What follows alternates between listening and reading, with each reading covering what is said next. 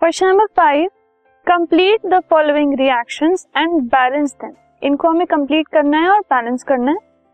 First है NaOH plus HCl NaOH is sodium hydroxide and HCl is hydrochloric acid जब ये react करते हैं तो वो एक NaCl that is sodium chloride form करते हैं और H2O फॉर्म करते हैं। बैलेंसिंग अगर हम देखें, एक Na एक Na एक O एक ओ वन टू दो हाइड्रोजन दो हाइड्रोजन दोनों साइड पर और एक सी एल एक Cl. तो ये इक्वेशन ऑलरेडी बैलेंस्ड है। नेक्स्ट है zinc plus hydrochloric acid gives you ZnCl2 which is zinc chloride और साथ में H two that is hydrogen gas zinc एक ही है दोनों साइड पर एच यहाँ पर एक है, यहाँ पर दो है क्लोरीन यहाँ पर एक है और यहाँ पर दो है।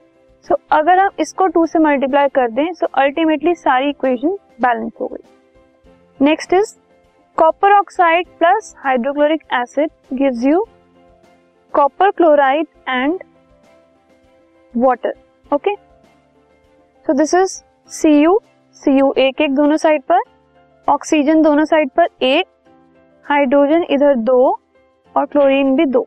सो so, इसे हम टू से मल्टीप्लाई कर देंगे तो पूरी इक्वेशन बैलेंस हो गई last is sodium carbonate this is sodium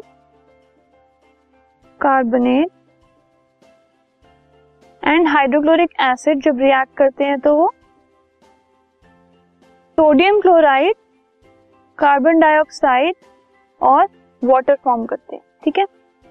Now balancing the equation we have Na के पास एन ए दो है यहाँ पर एन ए एक है। सो so, इसको बैलेंस करने के लिए अगर हम इसको टू से मल्टीप्लाई कर दें तो सोडियम बैलेंस हो गया लेकिन अब क्लोरीन अनबैलेंस हो गया।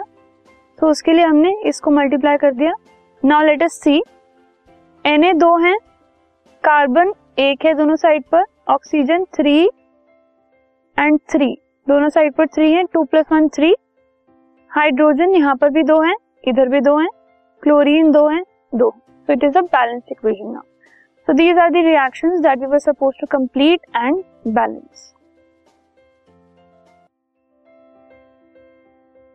This podcast is brought you by Hubhopper Shiksha Abhiyan अगर आपको ये पॉडकास्ट पसंद आया तो प्लीज़ लाइक शेयर और सब्सक्राइब करें और वीडियो क्लासेस के लिए शिक्षा अभियान के यूट्यूब चैनल पर जाएँ।